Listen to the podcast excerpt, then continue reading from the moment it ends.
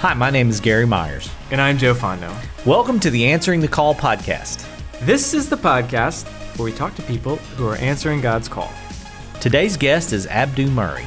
This is another one of our Defend Apologetic Conference uh, speakers. Abdu is the North American Director of RZIM, Ravi Zacharias' ministry. And he talks about how to answer people, not questions. Great way to look at apologetics. Let's hear from Abdu. You are the um, North America Director for RZIM, mm-hmm. Ravi Zacharias Ministry, yep. but you're a lawyer. Yeah.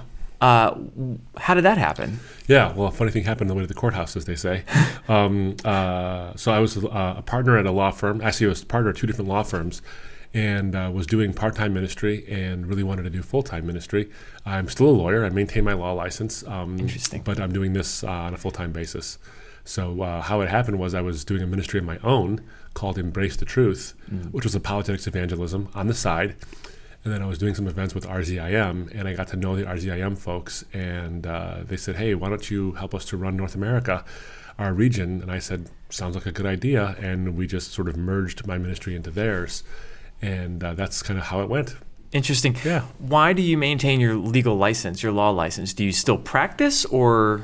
So I do uh, have um, uh, foot in the legal door, um, mm-hmm. but I also serve um, in terms of ministry capacity. I help to um, field legal questions and these kind of mm-hmm. things as well.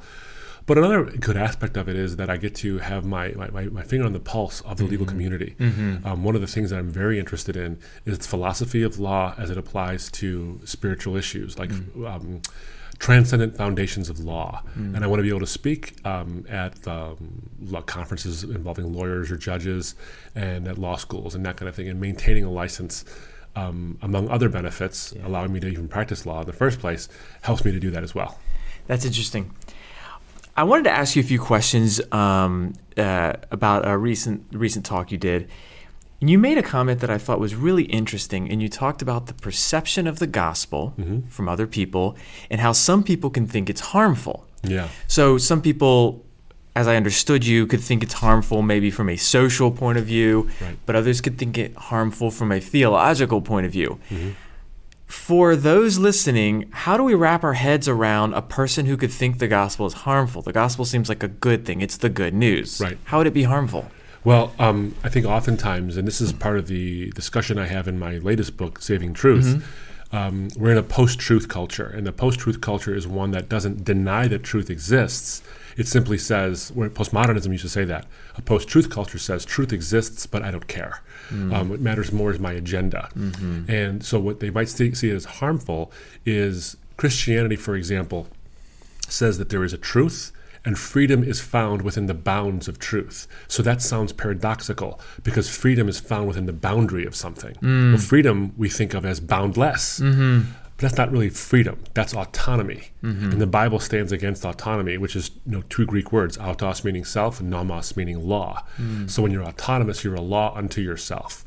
So today's culture wants to be autonomous. We want to have what we want, when we want, in whatever way we want. We even want to be what we want whenever we want, mm-hmm. whether it's uh, gender issues or transhumanism or whatever it might be. We don't want boundaries. And so the gospel makes the claim, like Jesus makes the claim in John 8, when he says that um, you will know the truth and the truth will set you free. So truth leads to freedom. And he himself says, and the Son will set you free indeed. So if the truth sets you free and the Son sets you free, then the Son is the truth. Mm-hmm. And if that's the case, then they see the gospel message as being harmful because it puts restrictions on your autonomy.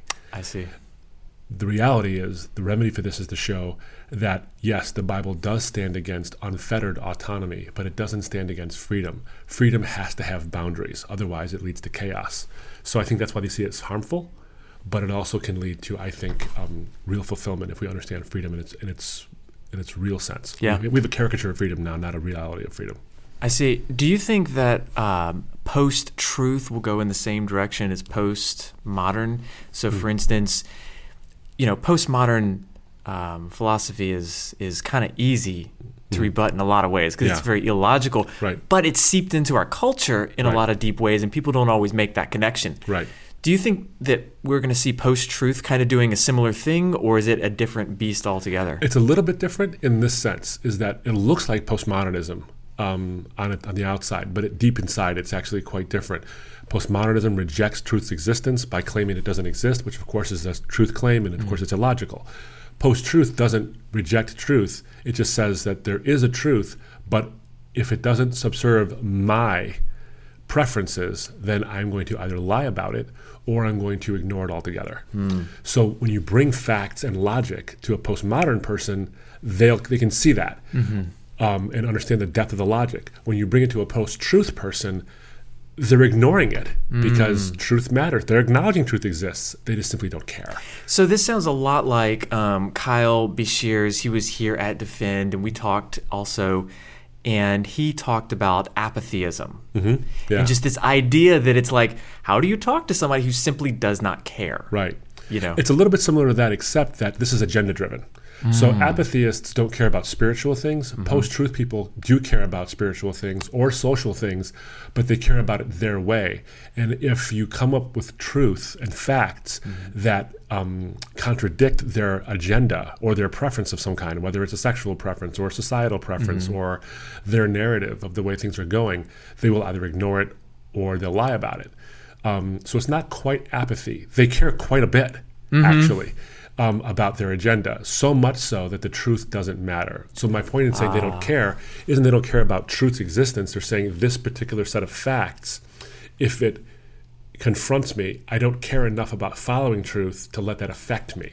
They're willing to cherry pick, and they're okay with that. Right. For the agenda. And that's what I call the culture of confusion, where mm. c- confusion is considered a virtue. If you're confused sexually, you're a hero. If you're confused morally, you're progressive. If you're confused religiously, all paths lead to God, well, then you're considered tolerant. Mm-hmm. But if you're clear sexually, you're a bigot. If you're clear morally, you're regressive. And if you're clear uh, on maybe only one path leads to God, and there's good reasons to believe that, well, then you're considered intolerant. So confusion becomes a virtue, and clarity becomes a vice. I wanted to ask you about that. Confusion becomes a virtue. Mm-hmm. Is this something that we have sort of logically concluded because of the actions, or is this something that people in this post truth culture, these advocates for this, actually would say confusion is a virtue?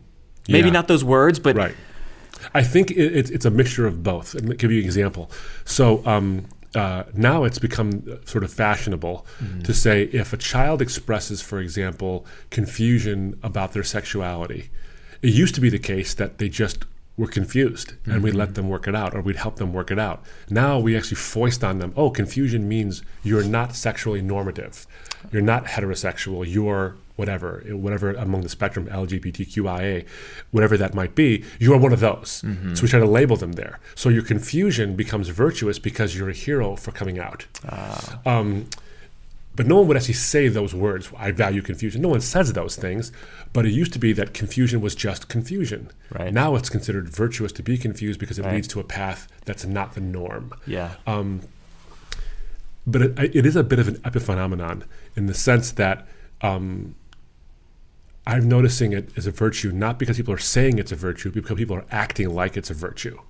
Um, until the clarity comes, they'll say, "Well, no, it, it, um, I'm not confused. I am you know, mm-hmm. gay or I am lesbian or whatever. I'm not confused. I'm not saying you're not confused. I'm saying that um, the confusion that started the whole process was considered virtuous at yeah. some point.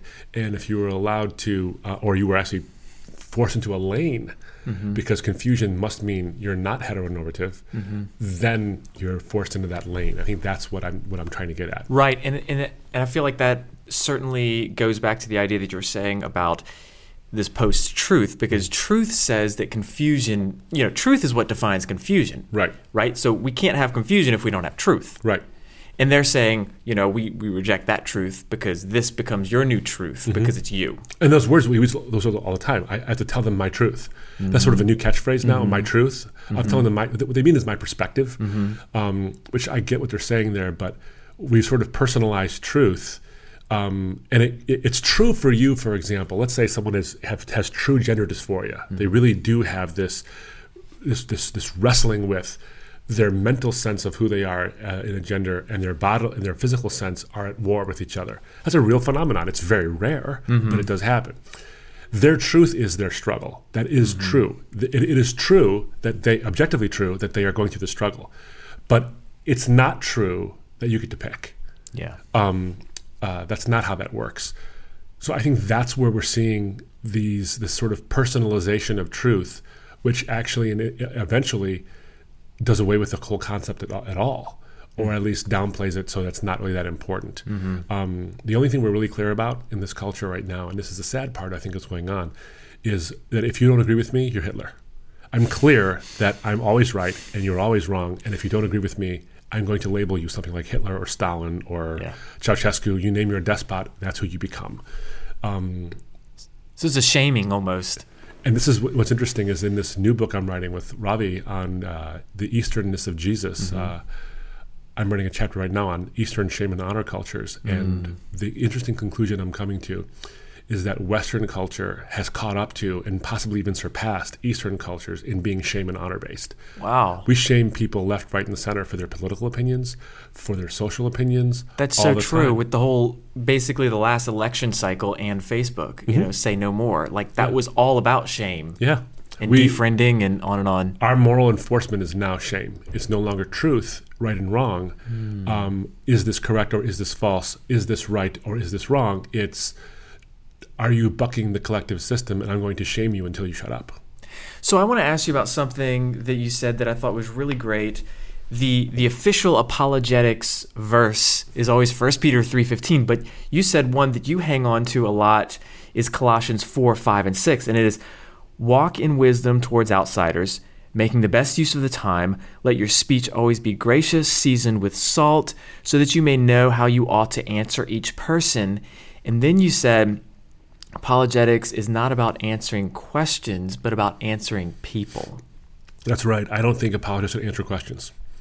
Um, they should answer people. Questions are the means by which people get their their their, their answers.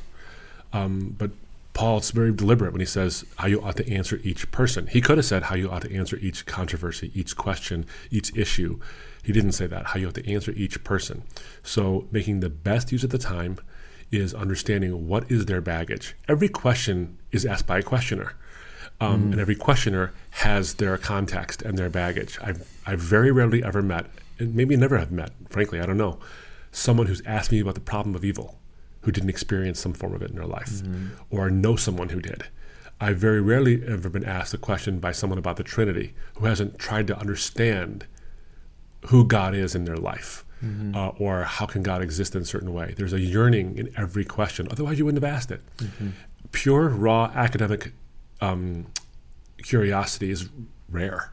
And it's not because it's a good thing that, and it's rare. It's just that it's rare because human condition doesn't allow for it Right. to be all that prevalent. There's always a context. Always a context. So you have to answer the person, not the question. The question is the means by which you answer the person, but it itself does not need answers. People need answers. Last question How are you personally answering God's call?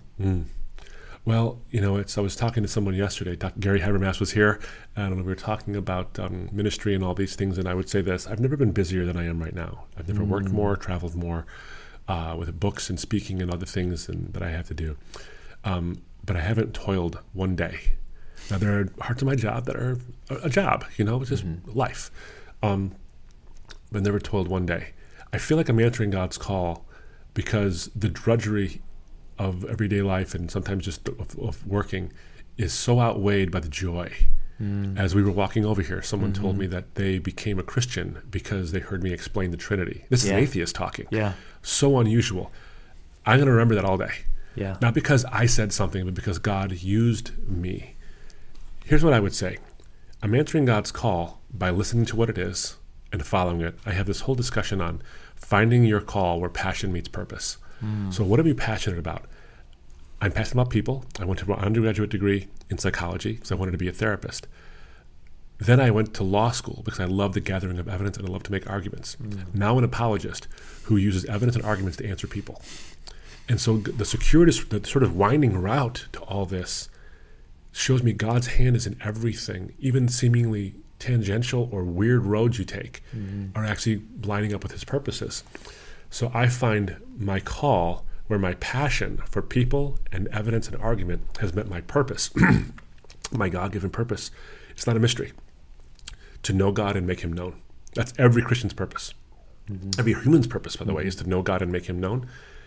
That's my purpose. My passion lined up with that in this way. if you're a doctor or a lawyer or a mechanic or whatever it might be, a nurse, a, a, a, stay at home parent, your passion will line up with your purpose. Yeah. And when it does, it'll snap together like Yeah. one of those pixelated paintings you see in malls where you don't know what it is exactly. and you stare at it and suddenly it's a dog. Yeah. Well, in this case, my passion and my purpose snapped together and I saw, saw this is my call.